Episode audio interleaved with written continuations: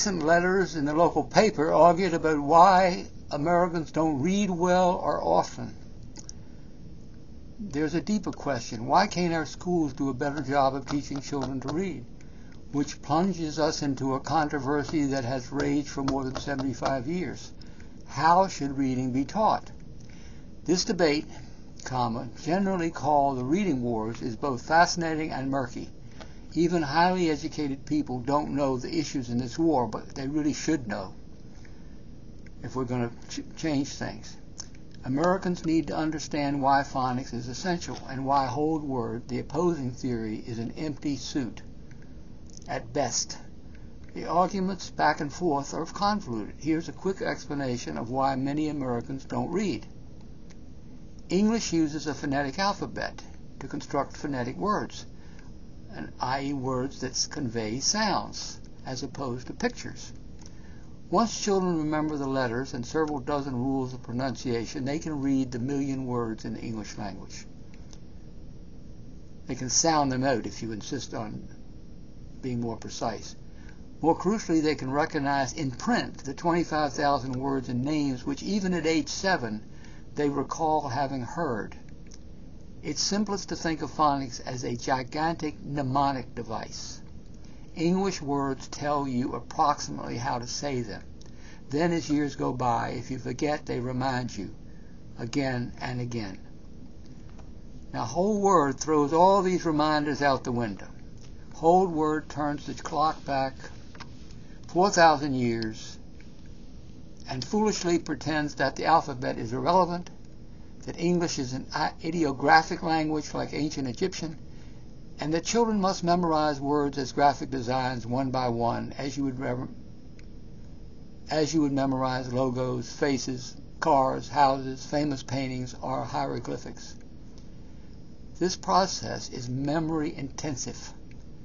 People with an ordinary memory don't have a chance they won't retain even 1,000 non-phonetic symbols, in other words, sight words, which is what Whole Word turns English words into. That is Whole Word's central flaw.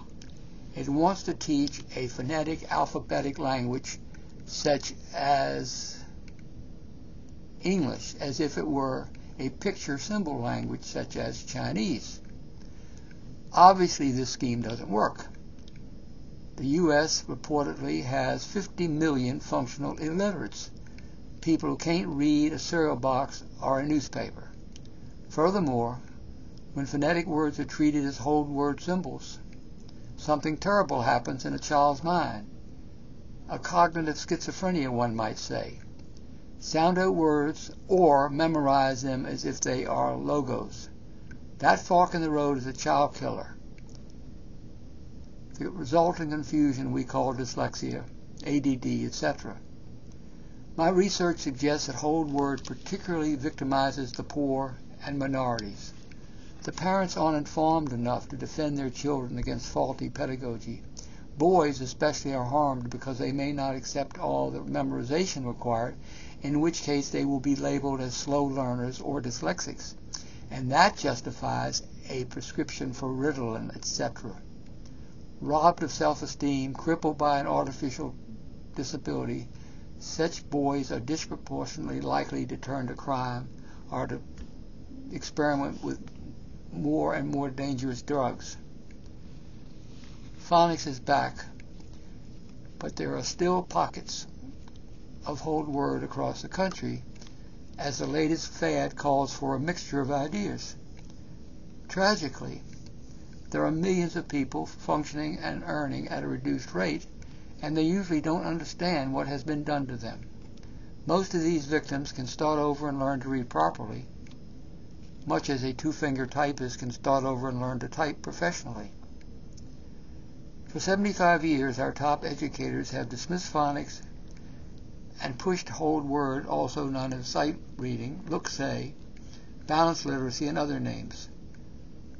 This departure from common sense remains a great crime and a great mystery and a great tragedy. Reading instruction is now at a point of crisis and confusion. A return to the science of reading is a good sign, but the jargon is confusing. Here is the absolute bottom line. Public schools should discard sight words entirely,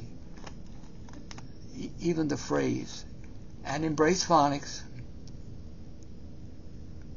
more phonics, nothing but phonics. P.S. I've made a number of graphic videos to explain these concepts. On YouTube, just search four words, phonics versus whole word. Thank you. Overview. Let's Fix Education explores seven of my favorite themes. First, this podcast is a meditation on what I call the K 12 crime scene. So many destructive ideas. Understanding them is the key to fixing them. Two, by doing that, we will have better schools at less cost. Three, nothing much changes decade to decade.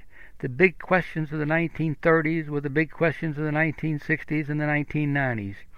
Any subject we discuss can easily intersect with any other subject. Most people instinctively want traditional education, but the education establishment fills classrooms with progressive gimmicks. The result is that we have a standoff, and that's why you run into the same ideas over and over. 4.